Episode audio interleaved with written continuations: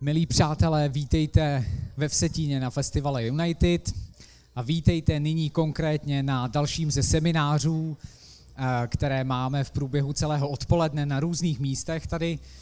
Eh, seminář, který eh, jste se rozhodli navštívit nyní, nese název Různé tváře zla. Je to seminář, který v žebříčku veselých názvů skončil hned na druhém místě po semináři, který se jmenoval Trojí zklamání. Takže vítejte. Naším řečníkem bude Tomáš Holub, římskokatolický kněz a také plzeňský biskup, kterého mezi sebou srdečně vítáme. Máme radost toho, že jste tady a rád vám předávám slovo.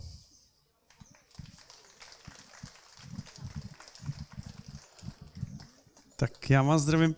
Já jsem si říkal, že přece jenom bych šel možná k vám blíž, tak já to zkusím, uvidím, jak si tam, protože mi to zdá takový nefér, že tady jsem pod uh, s nějakým stínem a mám mluvit o zlu, tak jako ať ho sdílíme to zlo, aspoň teda společně na začátku. Um, a aspoň se uvidíme víc. Tady mám, rychle proběhnu předtím, dobrý. Uh, Tak, já bych přece jenom rád, kdyby jsme trošku maličko i v tomhle velkém množství tomu dali uh, rozměr semináře, takže mě bylo řečeno pořadateli, že mám mluvit 45 minut, to je teda hodně dlouho. Takže budu mluvit možná 30 minut a pak zkusím nějaký, eh, když tak vaše dotazy, v případě, že by nebyly, tak to ještě do, nějako vycpu, no jo? To, to, to nějako dám ještě potom. Různé tváře zla. Tak to je takový téma, který, jak jsme slyšeli, nezní úplně populárně, a já musím říct, že jsem se k tomuhle tématu dostal eh, s tím, když jsem, co by jako první vlastně vojenský kaplan u nás, eh, se objevil v roce 96 v Bosně. Jako tři roky sloužící duchovní, který si o sobě myslel, že je dost úspěšný a e, který vlastně, když někde kázal, já jsem byl v Kutní hoře, tak jako mluvil o tom, jak je teda je to zlo o tom, že třeba člověk nejde v neděli do kostela, jo. nebo že je zlo, že někdo třeba s někým spí před svatbou, nebo že je zlo, že něco ukradnete, jo, nebo že je zlo, že se ožerete, nebo a ten, takhle to, říkám, můžete ty věci, které jsou takhle kolem nás, jo, nebo že kouříte nějaký jointy nebo něco takového. To v té době ještě tolik nebylo. A teďka jsem najednou dojel do Bosny a zjistil jsem, že vlastně s, tím, s tou realitou zla se potkávám úplně jinak. Protože to najednou bylo úplně v jiných věcech, to, co jsem vnímal jako zlo. Bylo to o věcech, které nebylo možné vysvětlit, jako že mě někdo říkal, víte, já, já vím, že je blbý se ožrat, ale já jsem uh, udělal maturitu, tak to večer bylo tak úžasný, tak já už, jako to bylo skvělý večer, tak pak je to jenom ujelo na konci, no tak jako je to blbý, je to nějaký zlý, tak jako sorry, ale já, jako já třeba to vím, že to je špatně, že to je zlý, jo. A člověk jako měl pro to kluka nebo pro tu holku docela velký pochopení, říkal, no tak to je jasný, no tak zkrátka měl maturitu, tak to takhle dal. Jo, a trošku mu to, to ujelo, nebo to bylo blbý. Ale tam jsem se najednou potkal se zlem, který bylo strašně hnusný a který vlastně ničilo cokoliv, co je krásný v životě, způsobem takovým jako vysměvačně, krutě, eh, no, no hnusným. Jinak se to nedá říct. Eh, potkal jsem se tam zase s koncentračníma táborama. Protože my jsme byli kousíček od ty místa, co jsme byli, tak tam lidi eh, mleli v takových těch eh, pásech, na kterých se normálně mele uhlí, aby jako se dalo zpracovat. A o tom se nedá říct, jako, že to člověk trošku přehnal. Jo, to, to je sviňárna na entou, o který jako nejsme schopni říct nic jiného, než že to je naprosto šílený. Nebo potom jedna z věcí, která pro mě byla strašně silná, byla, já když jsem potom byl už jako hlavní kaplan v Afganistá, eh, v Iráku, nebo jezdil jsem do Iráku, tak jednou, když jsem byl se podívat do Iráku, tak jsem navštívil v, ba- v Basře, my jsme byli dole v Basře, tak jsem navštívil takovou školku, která byla naprosto jedinečná v tom, že se snažila, aby tam byly muslimský křesťanské děti dohromady. A najednou jsem tam přišel do prostředí, který jinak bylo celý uh, plný války a opravdu obrovského utrpení a strašných věcí. Tak jsem přišel do místa, kde se ty lidi snažili. O to, že tam byly společně děcka, které se učili se mít rádi a jedni byli křesťanský, jedni byli muslimský. A já jsem říkal, hele, to je úžasný, to je něco, co dává naději třeba pro ten Irák do budoucna. Jo? A jak jsem tam mluvil s těma učitelkama nějakou, samozřejmě přes, přes, přes nějaký překladatele, a oni říkali, no ale my můžeme mít otevříno jenom eh, někde asi 8 měsíců, protože ve 4 měsíce tady v, tom, v ty batře je tak obrovský horko, že nemáme klimatizace a my tam nemůžeme fungovat. Tak já jsem říkal, tak to já udělám sbírku v České republice a já vám přivezu klimatizace. Tak jsem opravdu, když jsem se vrátil, protože jsem tam jezdil jenom jako ten šéf těch kaplanů vždycky na chvíli a pak jsem se tam vracel relativně často. Já jsem takhle třeba ten Irák navštívil asi devětkrát, tak jsem říkal, hele, tak já až pojedu příště k vám do Iráku, jak já přivezmu peníze, které jsem vybral, a koupíte si klimatizace. A opravdu jsem přijel jsem zpátky do České republiky a takhle, jak jsem různě povídal, jako ten hlavní kaplan na různých místech, tak jsem vyzval různé farnosti a sbory a říkal jsem, hele, pojďte se složit, to je tady najednou taková jako malinká rostlinka dobrá a pojďte se složit, ať to funguje. A opravdu lidi dali. Takže já jsem vez, já nevím, nějaký tisíce dolarů jsem vez do, do Basry. Doletíme do Basry. A najednou se radikálně zhoršila bezpečnostní situace. Takže už jsme z letiště se do kempu e, přepravovali jenom vrtulníkama, protože jsme nesměli jet po ulici a už jenom neprůstřelkách a tak dále. A já jsem tam byl asi tři nebo čtyři dny. Já jsem říkal, hele, já potřebuju se dostat někam, kde dám tyhle ty peníze těm lidem, co to potřebují, jsem to slíbil. A já jsem je odvezl zpátky. Protože zkrátka nebyl nikdo, kdo by, jako já jsem nenašel cestu, jak ty peníze předat. A já jsem měl v té chvíli představu toho zlýho, který se mě šklebí do tváře a říká, holube, to si jako myslíš, že když tady takhle jako, já jsem, to mám v ruce to zlo, tak jako, že ty tady jako sebereš nějaký peníze a že to zvládneš tamhle z Česka? A úplně jsem měl představu, jako vlastně opravdu takového šklebícího se sviňáka, který vlastně ničí ty zárodky dobra, který vedou k tomu, že se lidi nějak můžou mít na světě rádi. A já od tyhle ty doby vlastně nějak jako jsem mnohem víc začal přemýšlet o zlu. Jako o věci, která není to, že se něco nesmí, protože jako se to nedělá, jako se člověk nemá ožrat, tak se to nedělá, nebo eh, já nevím, nemá krás, tak se to úplně nedělá, jako že, že to je špatně. A nebo se nemá neděli chodit do kostela, nebo má chodit teda právě, a když nechodím, jak je to špatně. Jako o věce, které nějakým způsobem uh, jsou takový, jsou špatný. Určitě jsou špatný, já neříkám, že jsou dobrý.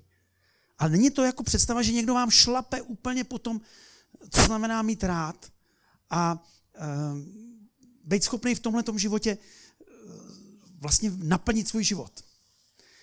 A musím říct, že potom, jak jsem takhle jezdil dál, bohužel po těch destinacích třeba i ten Afganistán teďka tak děsivej, tak si člověk najednou čím dál tím uvědomoval, že ono existuje zlo, který úplně šlape po lidským štěstí. A že není možný předtím mít zavřený oči. A že to zlo je něco, co reálně ohrožuje vůbec, že budeme moct žít v nějakých vztazích, které budou příjemný, které budou hezký, které budou mírový. A že pro nás křesťany někdy je strašně nebezpečný to, že my podceňujeme sílu zla. Já jsem si v tomhle tomu vzpomněl na to, co říkal Václav Havel, že ten říkal, vždycky pravda a láska musí zvítězit na lži a nenávistí. A pro mě se stalo strašně důležitý. Vlastně, že my jako křesťani potřebujeme vzít vážně nejen tu lásku, ale taky tu pravdu. My mnohdy mluvíme o lásce a říkáme, Pán Bůh nás miluje, on je úžasný a on je jedinečný a má nás rád a e, je to jedin, kdo, kdo uvěří v Ježíše Krista, tak je šťastný a jeho život se promění. A teďka tady jako skáčeme a jásáme a jako jsme z toho nadšený, že teda to možná tak je. No a pak někdy vypadáme trošku jak naivní blbci, protože nevezmeme vážně tu pravdu. Pravdu o tom, že existuje taky zlo, který proti tomuhle božímu rozměru taky naprosto natvrdo stojí. Že my nejsme jenom těmi, kteří mají hlásat lásku. To určitě. Víte co, a takový to křesťanství, který je takový jenom o těch jednotlivých pravdách víry, tak to je tak strašně nudný a nezajímavý, protože to jediné, co dává nějakou šťávu tomu, že to je krásný, tak je opravdu to, že jako zažijeme, že Pán Bůh nás má rád. A že to není nějaká taková jako všeobecná láska ťu, ťu, ňu, ňu, jak já říkám. Ale že to je něco, co se dotkne člověka v jeho srdci, v jeho schopnosti milovat nebo být milován. A že to nějakým způsobem úplně jako udělá ten wow efekt, že, že člověk řekne, jo, já nevím, no tak třeba ty vole, to je úžasný. Jo, a je nadšený, jako najednou se s tím Bohem potká něco, co opravdu rozhoří toho srdce. A to není nějaká naivní představa. My nejsme lidi, který ty druhý vedeme k tomu, že bychom jim uh, tloukli nějaký kliny do hlavy a dělali nějaký uh, vymývání mozku, kde ty lidi tančej z radosti jenom proto, že zkrátka zadrží nějakou devou psychózu, nebo se něčeho, uh, si něco, si dali nějakého jointa, nebo si něco šňupli. To je pravda, Bůh dokázá, nám dává lásku do života. Já tomu věřím a nejen věřím, já jsem to taky zažil, nebo zažívám to. Ale vedle toho existuje ještě ta druhá věc a to je o tom, že existuje taky pravda, která osvobozuje. A to je pravda o tom, že tahle ta boží blízkost je dneska stále ještě v dramatickém napětí s mocí zla, který kolem nás existuje. A vzít vážně zlo znamená nebejt naivní a postavit svoji radost z Boha na pevných základech, který nás nesmetou v okamžiku, kdy se dostaneme do Afganistánu nebo do Iráku. Nebo když nám někdo v rodině smrtelně nemocní. Nebo když nás sklame někdo, komu důvěřujeme, kdo nás má rád. Nebo když jsme součástí nějaký přírodní katastrofy, která smete nevinný lidi úplně bez jak, nebo nejen přírodní katastrofy, dopravní nehody, která smete lidi úplně jako mávnutím proutku a člověk se říká, jak je to možný. A já bych řekl, že pro nás křesťany právě jako je strašně důležitý mít v sobě tuhle tu dvojí rovinu. Být lidma nadšenýma právě protože jsme se potkali s Bohem a že s Bohem to není jenom, že, že Pán Boh existuje a že nás má ale že jsme s ním něco zažili. A zažíváme. Ale potom je taky potřeba mít někde v hlavě schroustaný, že žijeme stále v situaci, kde to zlo je strašně mocný. A kde jediná šance, jak se zlu umět postavit, tak je, že člověk, jak já to říkám nějak eh, obrazně, obejme taky kříž Ježíše Krista. Víte, jako já musím říct si, že jsem v těch válečných zónách, ve kterých jsem byl, ve kterých jsem strávil v podstatě 10 let, jako si uvědomil jednu věc, která teďka pro mě není teorií, ale kterou znám jako z vlastní zkušenosti a mohl bych tady vyprávět spoustu příběhů, kdy jsem to zažil. Jako zlo je silnější, než jsou lidské schopnosti. Já tvrdím, že my nejsme schopní zlo porazit vlastníma silama. Já tvrdím, že v okamžiku, kdy si člověk myslí, že vlastní silou budeme silnější než zlo, tak prohrajeme. A tohle to říkám velmi vážně a velmi jaksi naléhavě a zdůraznuju to, protože si myslím, že představa, že na zlo my jako lidi stačíme, že je mezi náma křesťanama strašně rozšířená. Že vlastně to je něco, co zvládneme tím, že se budeme snažit, budeme se modlit, budeme e, nějakým způsobem se snažit dobře chovat, e, budeme hodní na druhých lidi kolem sebe a že to je způsob, jak vlastně vystavíme hra zlu a to zlo bude slabší než my. A já vám říkám z vlastní zkušenosti, že jsem přesvědčen, že si tohle myslíme, tak to zlo už nás má ve svých spárech a v podstatě bude silnější než my. Protože jestli je něco silnějšího než zlo, tak je to podle mě, a jak já věřím, jedině Ježíš Kristus. A jediná šance je utíkat, co můžeme k němu. A obejmout, jak já teda obecně si to představu, ten jeho kříž a držet se. Protože když toto neuděláme, tak nás to spláchne. Víte co, ono totiž jako je taková představa naše trošku naivní, že existuje zlo, to jsou ty všechny, ty všechny špatné věci. Pak je taková jakoby údolí, ve kterým jako si tak normálně můžeme žít, že o nic moc nejde. A pak na druhé straně ten pán Ježíš Kristus, kterýmu chodíme sem tam ho pozdravit, pomodlit se, nebo mu zamávat, nebo mu říct, že v něj věříme a tak dále. Jo? Ale drtivou většinu toho svého života, my jako bychom žili v takovém tom šedým, ty šedý zóně mezi tím, kde říkáme, to zvládám, to je dobrý, to dávám, tohle to dám, to taky dám, tady jako počítač tu dám, chlas taky, tohle ty vztahy taky, jako zkrátka to dávám. Jo? A jako bychom toho Pána Ježíše měli jako krabičku poslední záchrany jenom pro tu chvíli, kdy to je hodně blbý. Ale já jsem přesvědčený, že v tomhle směru šedá zóna neexistuje. Že neexistuje šedá zóna, ve které my to zvládáme sami.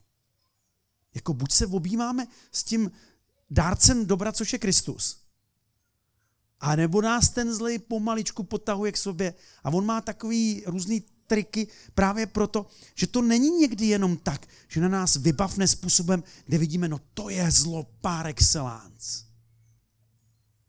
On má způsoby, kterýma nás tahá tak, že si to ani neuvědomíme. Já o tomhle tom říkám, že jedna z taktik zla, která je velmi účinná vůči každému z nás, je taktika mravkolva.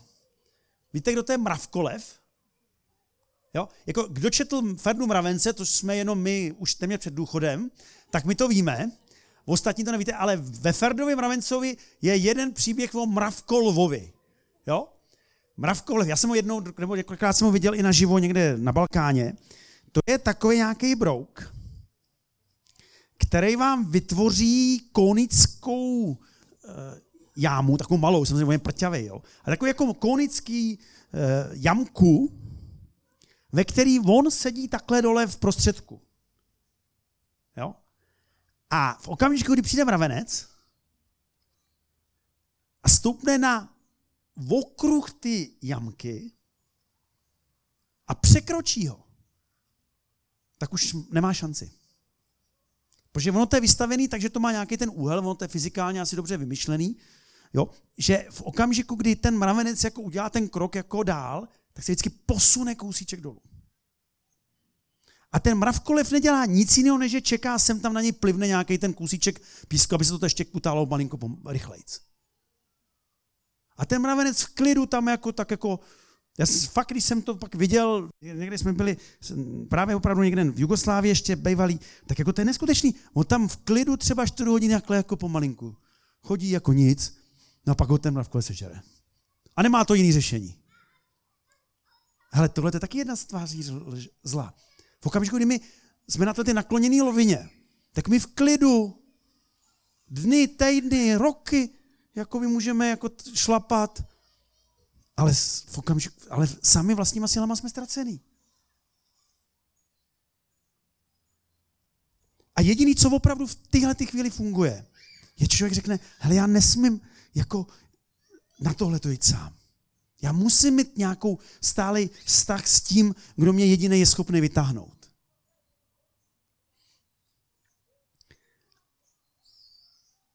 A já se bojím, že tahle ta rovina toho, že člověk, zvláště když, je, když mu je pod 50, což tady většině z vás je, mě už teda ne, tak si opravdu pořád myslí, že spoustu věcí zvládne úplně sám.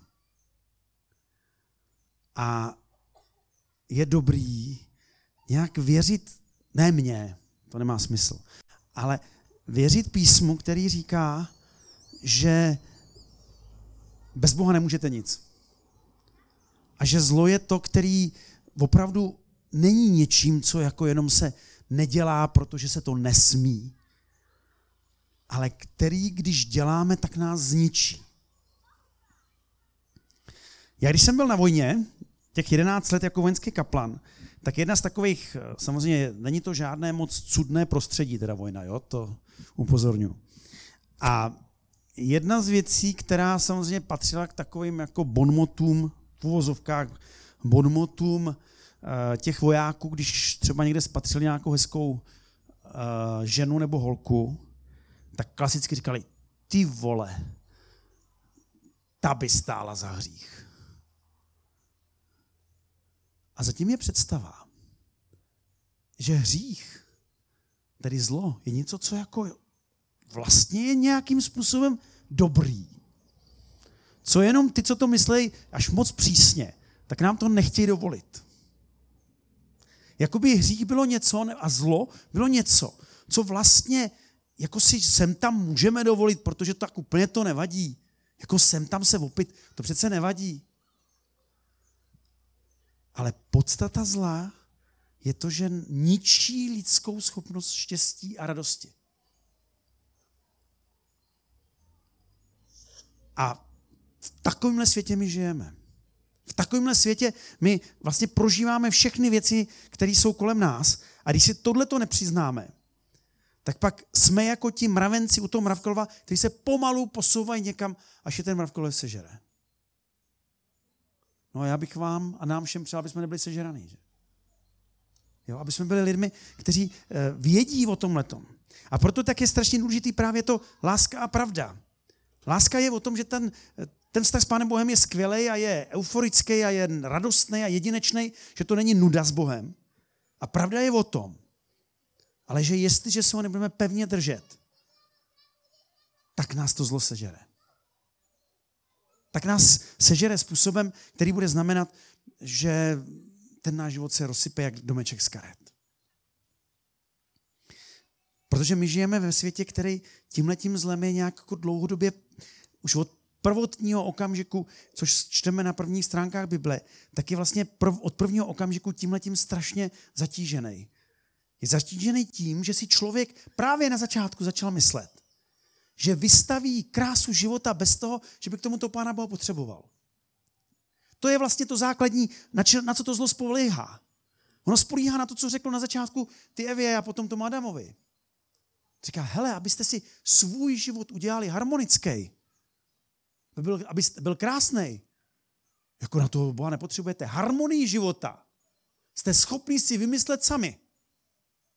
Když budeš pořádně přemýšlet, tak vymyslíš harmonii života a Pán Boha k tomu nepotřebuješ.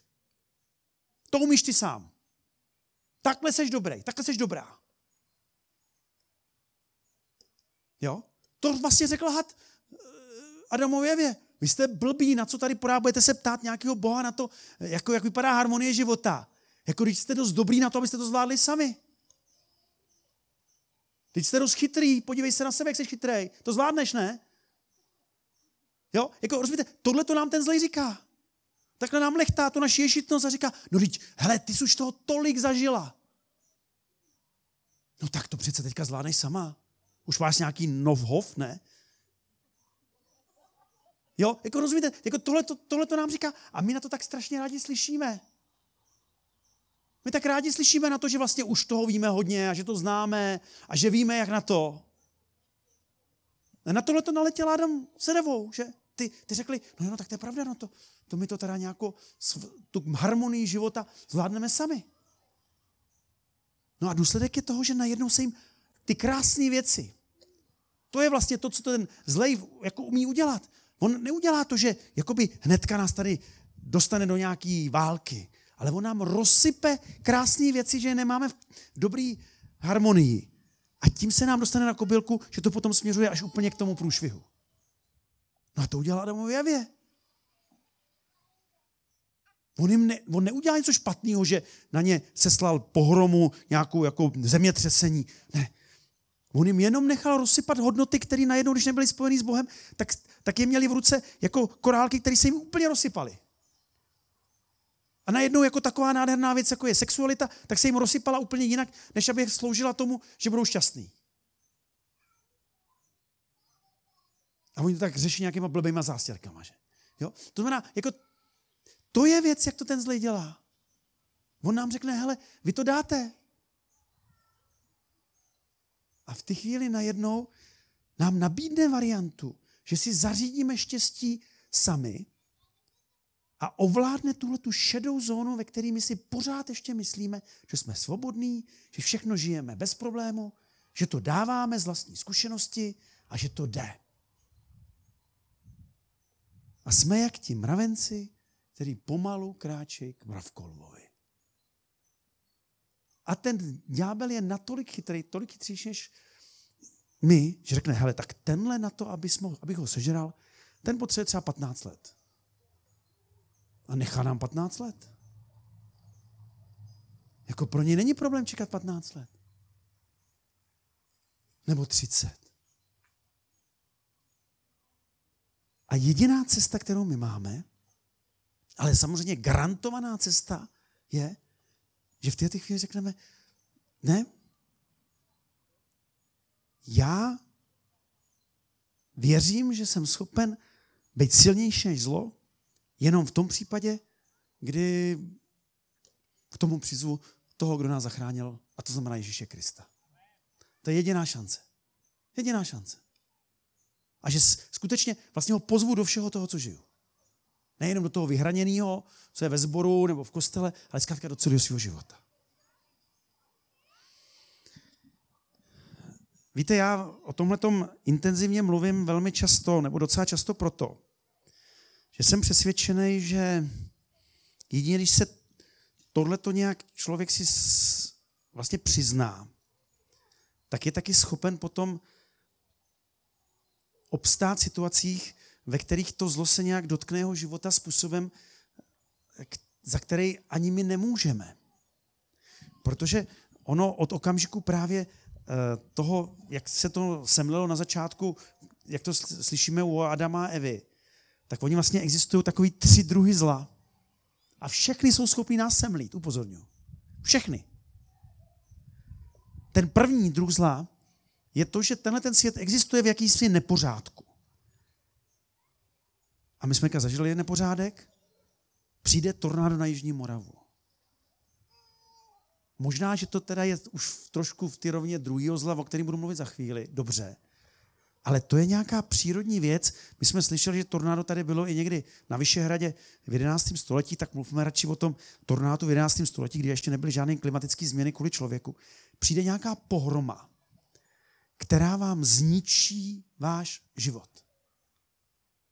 A člověk, když vlastně nepočítá s tím, že žijeme v pravdě světa, ve kterým to zlo má obrovskou moc ještě, tak řekneme, jak je to možný? Já se modlím. Já tady jako chodím eh, na brigády tady ve sboru, eh, dávám peníze, jako co všechno. A jak je možný, že já jsem postižený? Nebo se někomu narodí dítě, který je skutečně úplně postižený? Proč já? Víte, a jedině v situaci, kdy nějak vezmeme vážně, že žijeme v místě, kde zlo stále ještě má obrovskou moc, tak jsme schopni přijmout, že i tohle zlo, který se tak na nás v té chvíli drápe, nás nemůže odloučit od lásky Kristovi. Jak to slyšíme? Protože i pro tohleto dramatické řešení, který je daný jenom tou rozporností světa, který není celý zachráněný. Není ještě, ještě nežijeme na nové zemi a na novém nebi, tak jak věříme, že to pán pro nás připravuje. Tak i ta, když si takhle na to sáhneme, nebo si to sáhne na nás, tak ty chvíli jsme schopní přesto přijít před Boha, vzdát mu chválu a přijmout i tuhle tu obrovskou, jako by řekl, ten hnusný zápach zla, který se nás dotkne.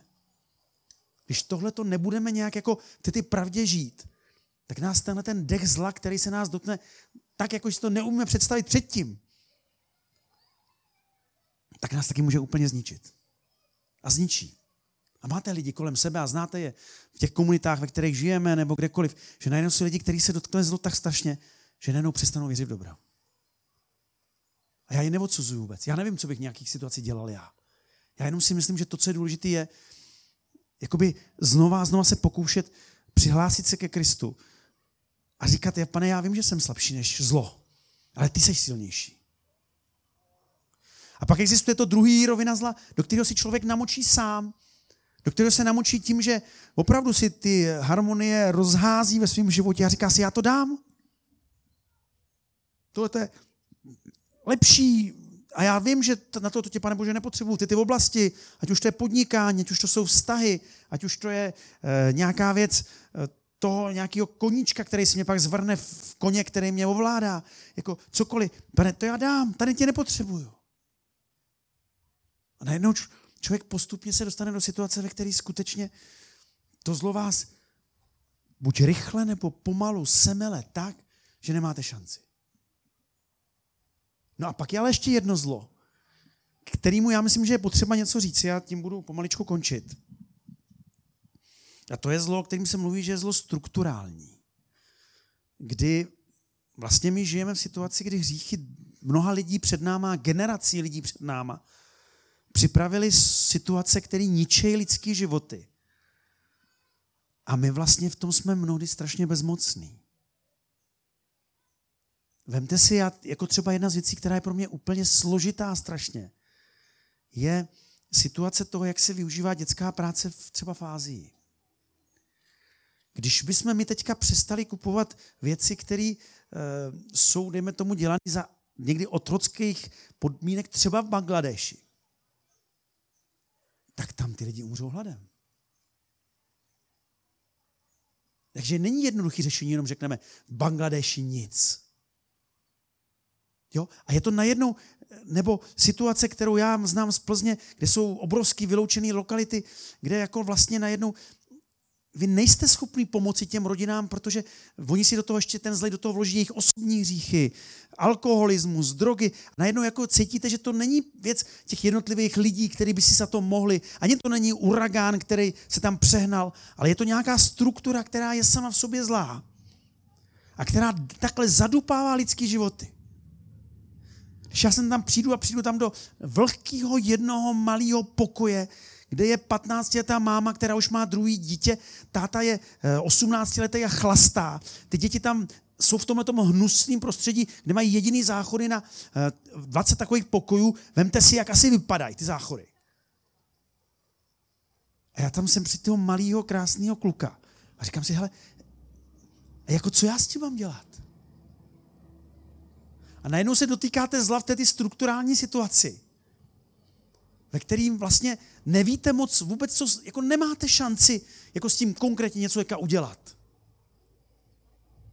Dotýkáte se zla, který tady rostlo třeba po generace a je nějak strukturální. A vy nevíte, co s tím. A jediný, co je možné říci, teda já jsem zase slabší než zlo.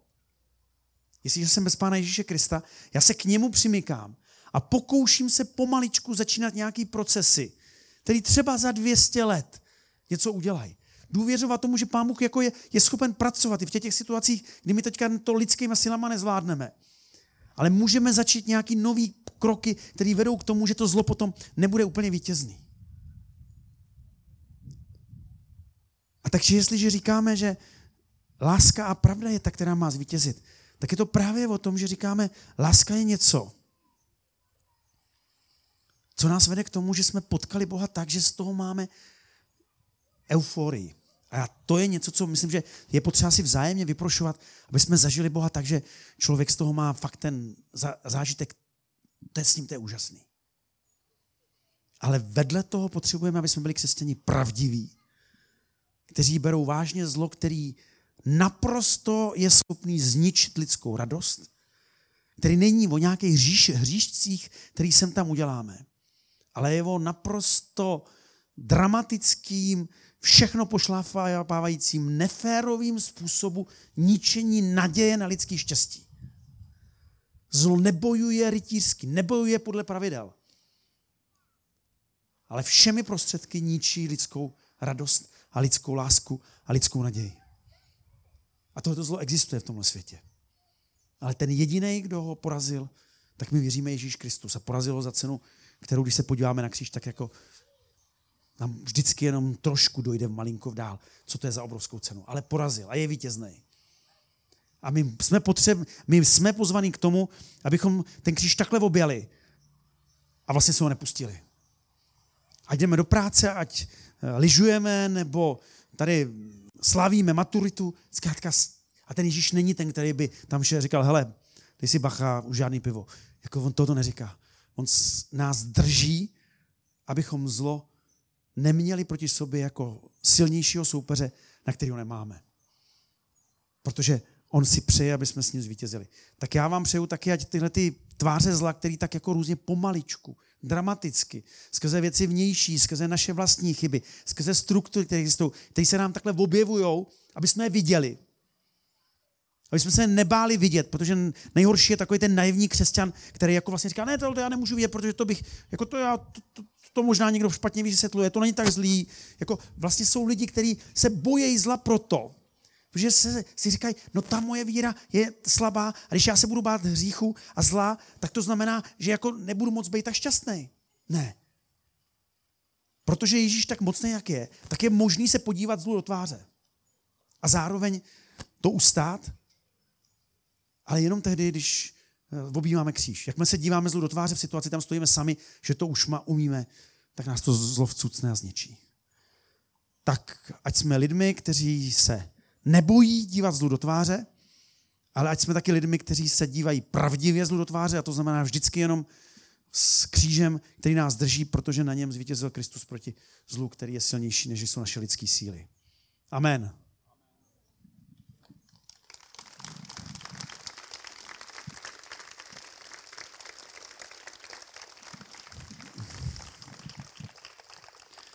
Tak se omlouvám, já jsem říkal, že budu mluvit do uh, 16.00, mluvil jsem do 16.07. To znamená, máme ještě asi 3, 5 minut nebo 7, jestli někdo chcete nějakou poznámku nebo dotaz nebo uh, nesouhlas nebo cokoliv s tím, nebo něco, cokoliv jiného, tak klidně, klidně můžete. Co byste k tomu řekli? Něco jsem říkal blbě? Potřebujete doplnit něco?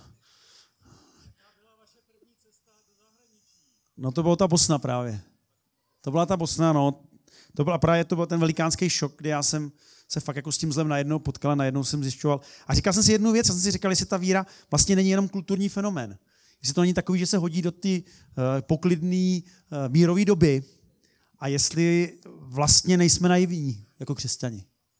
A musím říct, že právě toto přemýšlení, který jsem vám tady nějak nabídnul, trošku jako zcuknutý, tak jako vlastně nějaká moje cesta, kterou jsem urazil, když jsem dojel do Bosny a najednou jsem zjistil, že to zlo je strašně silný a že ničí ty věci. Že?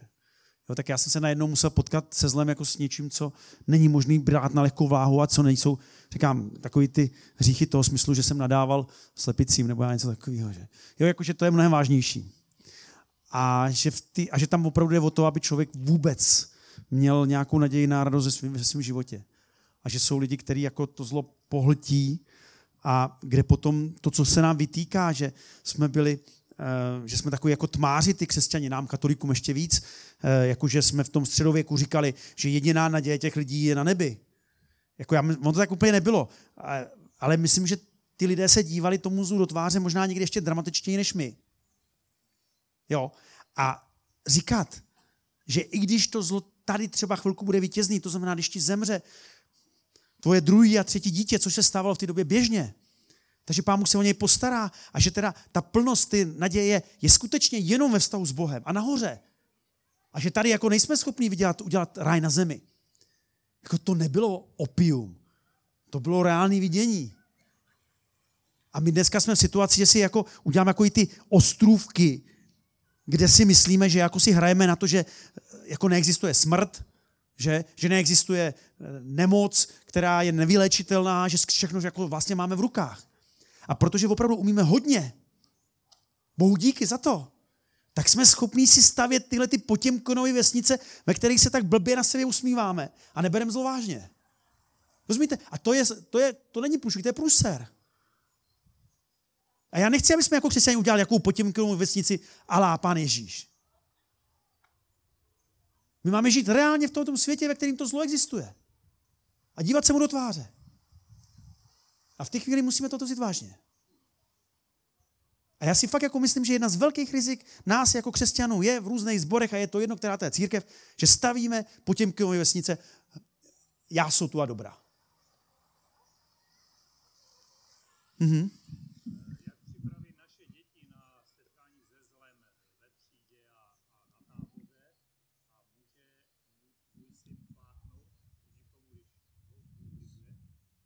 Tak já jenom to otázka tady byla, protože to bylo, jestli, jak připravit děti na setkání se zlem a jestli syn může pláchnout, když mu někdo ubližuje.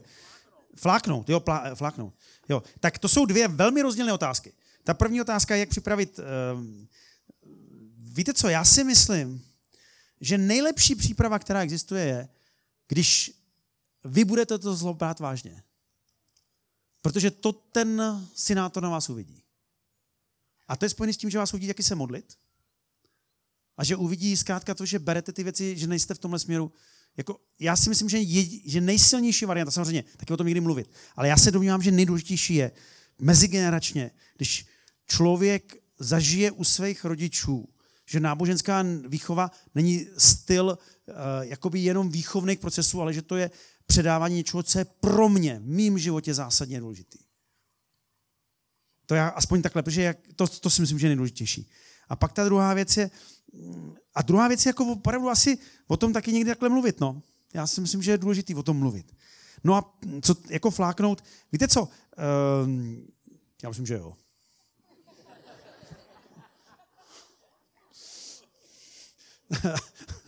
tak. jako, zase křesťané nejsou bačkory. Aha. Jak jste teď ke konci říkal, jako přimykat se ke kříži, tak uh, jestli byste to mohl rozvést a popsat, co, to, co konkrétně tím myslíte. Jo. Uh, no, já myslím, že zcela prakticky já jsem teďka katolík, jo, tak já třeba dělám kříž, jako někteří jste z jiných denominací jaké neděláte, to je jedno, jo. Ale já si jako myslím, že pro nás jako historicky, a to je jedno, dějte si to podle své denominace, jak chcete, jo.